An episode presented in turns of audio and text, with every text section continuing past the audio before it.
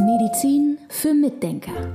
Der etwas andere Gesundheitspodcast mit Volker Pietsch und Dr. Med Sibylle Freund. Man hört es noch ein bisschen. Ich habe gerade so eine Schnupfnase erkältet und das nehmen wir gleich mal zum Anlass. Wir haben lange nichts mehr über Covid gehört. Und was passiert denn da gerade bei so einer Erkältung, wenn das jetzt eine Covid-Infektion ist? Was würde dann meinem Körper passieren?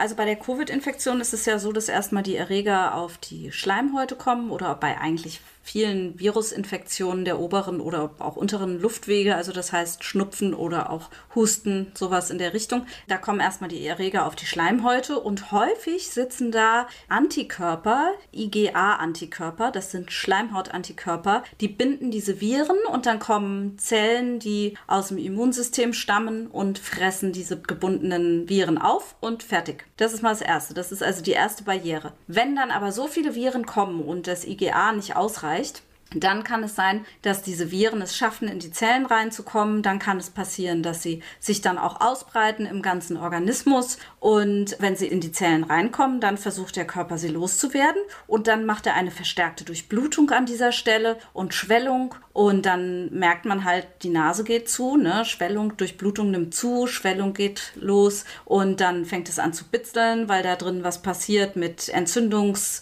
Botenstoffen, die fangen an so ein bisschen zu kitzeln, dann niest man, dann versucht der Körper das rauszutransportieren, was da in die Zelle reingekommen ist, mit Flüssigkeiten, deshalb hustet man auch, weil man versucht, das alles physikalisch rauszutransportieren. Und was dann aber noch passiert ist, wenn diese Erreger ins Blut kommen, ist, dass der Körper anfängt, erstmal die Erreger zu fressen, da gibt es die Fresszellen, die fressen das auf. Und dann werden die Informationen über diese Zellstrukturen weitergegeben an andere Immunzellen, die dann Antikörper bilden. Das geht nicht so ganz schnell, das dauert ein bisschen länger, also das passiert jetzt nicht in ein, zwei Tagen, außer man kennt diese Antigene schon, also diese Strukturen, dann kann es auch mal ganz schnell gehen, aber normalerweise, wenn man das erste Mal mit einem Erreger Kontakt hat, dann dauert es schon ein paar Wochen, bis man diese Antikörper wirklich bildet. Und diese Antikörper heißen IgG-Antikörper. Ja, und wenn dann wieder ein Erreger reinkommt, dann kann man diese IgG-Produktion ganz schnell wieder hochfahren und kann die Antikörper im Blut binden damit. Und dann kommen wieder Fresszellen, fressen das auf und beenden die Infektion. Also ich muss jetzt mal für mich übersetzen. Das heißt, ich hatte eine Covid-Infektion, habe das erste Mal die überstanden. Ich komme zum zweiten Mal in Berührung und dann weiß mein Körper, was er für die Abwehr tun muss. Exakt. Und was macht jetzt so zum Beispiel die Impfung? Was ist da der Unterschied? Ist es das gleiche Prinzip oder funktioniert das anders? Also bei normalen Impfungen, wenn man die wirklich so bezeichnet im ursprünglichen Wortsinn quasi, ist es so, dass Erreger in die Muskulatur gespritzt werden, die aber abgeschwächt sind, die sich dann verteilen im Körper und dann bildet der Körper Antikörper dagegen und ist dann gewappnet, wenn er damit nochmal Kontakt hat, das genauso abzufangen, wie ich das eben beschrieben habe. Aber bei der Covid-Impfung ist es halt was ganz anderes gewesen. Da hat man Baupläne für einen Teil des Virus in die Muskulatur gespritzt. Und diese Baupläne haben dann ein Oberflächenprotein gebildet, das ist das Spike-Protein.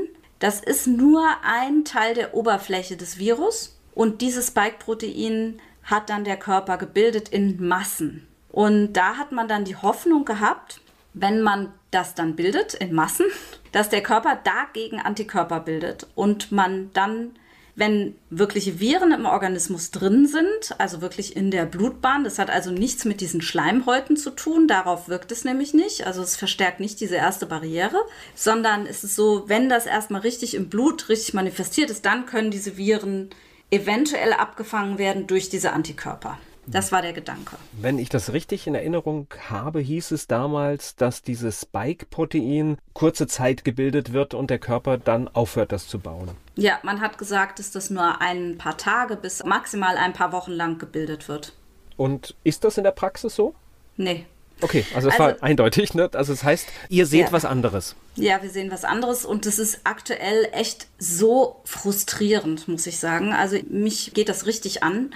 Ich habe jeden Tag damit zu tun, tatsächlich. Und ich finde es gerade mega anstrengend im Moment, weil ich versuche immer so auf jeden neuen Fall zuzugehen, dass ich erstmal alles so abchecke, wie ich es bisher mache. Und dann komme ich auf einmal nicht mehr weiter, weil irgendwas stimmt dann nicht. Und dann gibt es neuerdings die Möglichkeit, nach Spike-Proteinen zu gucken im Blut und auch in Makrophagen beziehungsweise Monozyten. Das sind Abwehrzellen. Und die Spike-Proteine kannst du sowohl in der Flüssigkeit des Blutes, also im Serum nachweisen, als auch in den Makrophagen oder Monozyten, je nachdem. Das kann man jetzt seit zwei, drei Monaten machen in Magdeburg bei der Frau Professor König. Und das mache ich in den Fällen und das mache ich in letzter Zeit wirklich sehr oft, weil ich immer wieder Hinweise darauf kriege, dass irgendwas im Organismus nicht stimmt. Und ich starte das eigentlich damit, dass ich erstmal eine relativ günstige Untersuchung mache, nämlich auf Antikörper gegen Spike-Protein. Wenn ich den Eindruck habe, da könnte was nicht in Ordnung sein, das kostet irgendwie 20, 30 Euro, das ist nicht so teuer. Und dann stelle ich fest, dass diese Leute unmessbar hohe Antikörper gegen Spike-Proteine haben. Und das Problem war eigentlich am Anfang der Impfung, es war so, dass der Schutz, den man der Impfung zusprach, kürzer anhielt, als man das eigentlich erwartet hatte. Und das hat sich dadurch auch bemerkbar gemacht, dass diese Antikörper-Titer gegen das Spike-Protein ganz schnell abgefallen sind. Also es war wirklich so, die Leute sind geimpft worden und kurze Zeit später, also am Anfang hatten sie vielleicht 1000 Bau oder sowas, das ist die Einheit, das ist ein bisschen komische Einheit. Und dann hatten sie nach ein paar Wochen nur noch 100 Bau und fertig. Und dann war eigentlich der Schutz, von dem man annahm, dass er da wäre, war dann vorbei. So, und was ich jetzt sehe, ist, dass zwei Jahre nach der Impfung noch sehr häufig unmessbar viel Spike Antikörper da sind. Also das ist wirklich, also das heißt, der, der Rahmen wird gesprengt, der Referenzbereich wird gesprengt. Also es ist nicht, also der Referenzbereich hört, glaube ich, bei 2800 Bau oder so auf und der steht dann nur noch größer als 2800. Das heißt also, die haben massiv Antikörper. Okay. Das heißt, der Körper produziert weiterhin etwas, was er unter normalen Umständen nicht produzieren würde. Ja, und das ist jetzt die interessante Frage. Woher kommen diese Antikörper? Also entweder haben die Zellen, die Antikörper bilden, ein Problem und sind in eine Schleife reingekommen, wo sie nur noch Antikörper bilden, ohne dass sie einen Stimulus haben, also einen Auslöser. Oder aber es sind Spike-Proteine vorhanden. Und das kann man ja jetzt neuerdings messen. In der Tat hat es bei mir angefangen, dass ich diesen Zusammenhang für mich erkannt habe vor einigen Monaten. Ich bin zu einer Konferenz gefahren und hatte eine Patientin, der sehr schlecht ging und die diese hohen Werte hatte von den Spike-Protein-Antikörpern. Und zum gleichen Zeitpunkt fing das Labor in Magdeburg an, diese Spike-Proteine nachzuweisen. Und daraufhin habe ich das gemacht und habe Spike-Proteine gefunden. Und seitdem mache ich das, ja. Und wir finden dann eben oft Spike-Proteine. Wenn du die nicht findest, heißt das nicht, dass keine da sind. Ja, das ist ja auch noch so eine Sache. Wir gucken ja nur in dieser Probe, in dieser Blutprobe nach. Wir gucken nur im Serum nach. Wir gucken nur in den Makrophagen nach.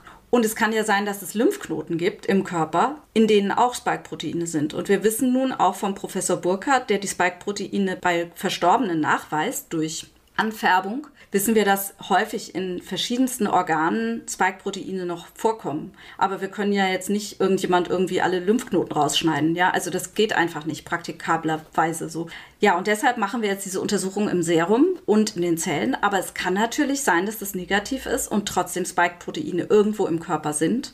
Und mich macht es im Moment ganz nervös, dass ich so oft positive Befunde habe. Und das geht nicht nur mir so, sondern das geht vielen Kollegen so. Also ich bin damit nicht alleine, ja. Und jetzt stellt der Körper dieses Spike-Protein weiter her und das soll er ja nicht mehr tun. Gibt es denn eine Möglichkeit, ihm zu sagen, hör auf damit? Ja, das ist das Problem. Also erstmal müssen wir die Frage nochmal gerade stellen, stellt der Körper weiterhin Spike-Protein her oder kann er das Spike-Protein, was gebildet wurde, nicht abbauen? Denn normalerweise ist es so, dass Proteine ziemlich schnell kaputt gehen. Also es ist auch so, wenn du Proteine ins Labor schicken willst, dann müssen die besonders quasi können die schneller kaputt gehen. Also da muss man schon ein bisschen Vorsicht walten lassen. Also Proteine können, je nachdem, welche man jetzt hat, aber sie sind ein bisschen fragil. Also die gehen schon mal schneller kaputt. Ja, und jetzt ist die Frage, wie kann ein Protein zwei Jahre lang erhalten bleiben? Ist es von der Struktur her anders als das Original Spike-Protein vom Virus? Und da gibt es Hinweise drauf, so dass es eben weniger leicht abgebaut wird. Das ist eine Option. Natürlich kann man sich auch fragen, sind das Spike-Proteine von Viren, die wir da messen? Und dann ist es halt so, wenn du jetzt gerade Covid hast, dann kann man vielleicht noch Spike-Proteine irgendwie nachweisen.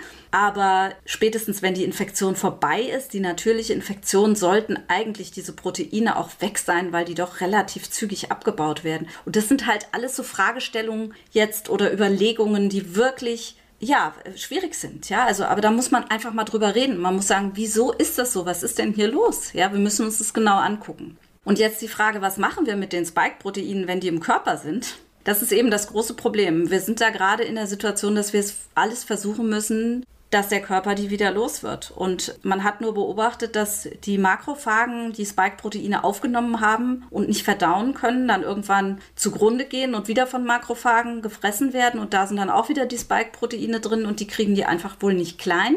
Ich sage wohl, weil es ist, scheint so zu sein. Wir haben ja noch nichts, was wirklich bewiesen und richtig weißt du, wo du sagen kannst, das ist so, da können wir uns drauf verlassen. Das ist zum derzeitigen Zeitpunkt wirklich schwierig zu sagen. Ja, und wir versuchen zum Beispiel mit Nattokinase oder Löwenzahnextrakt tatsächlich gibt es zu beidem Studien, die zeigen, dass dann das Spike-Protein besser abgebaut werden kann. Versuchen wir dagegen zu arbeiten, aber die Frage ist tatsächlich noch, also wir können das erst seit zwei bis drei Monaten nachweisen, wirklich im Blut für Patienten. Insofern, wir haben noch keine Erfahrung. Ja? Wir machen das jetzt und müssen mal gucken, was rauskommt. Und ich hoffe, dass es funktioniert, weil ich weiß auch nicht genau, wie die Studien gemacht wurden über Nattokinase und Löwenzahnextrakt, ob die gemacht wurden mit natürlichem Spike-Protein oder mit dem Spike-Protein aus der Impfung. Und da muss man wohl unterscheiden. Wenn ich das jetzt so als Laie höre, ich finde das eine ziemlich verzwickte Situation und ich weiß gar nicht, ich meine, du willst ja Lösungen finden und wie beurteilst du das? Überhaupt gibt es da eine Chance?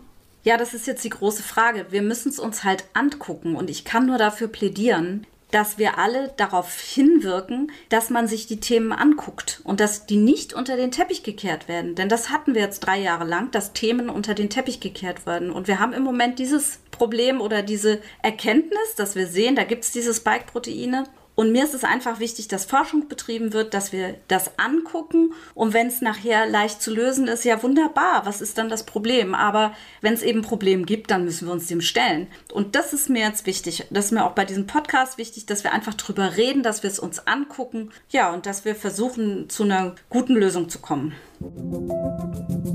Medizin für Mitdenker. Der etwas andere Gesundheitspodcast mit Volker Pietsch und Dr. Med Sibylle Freund.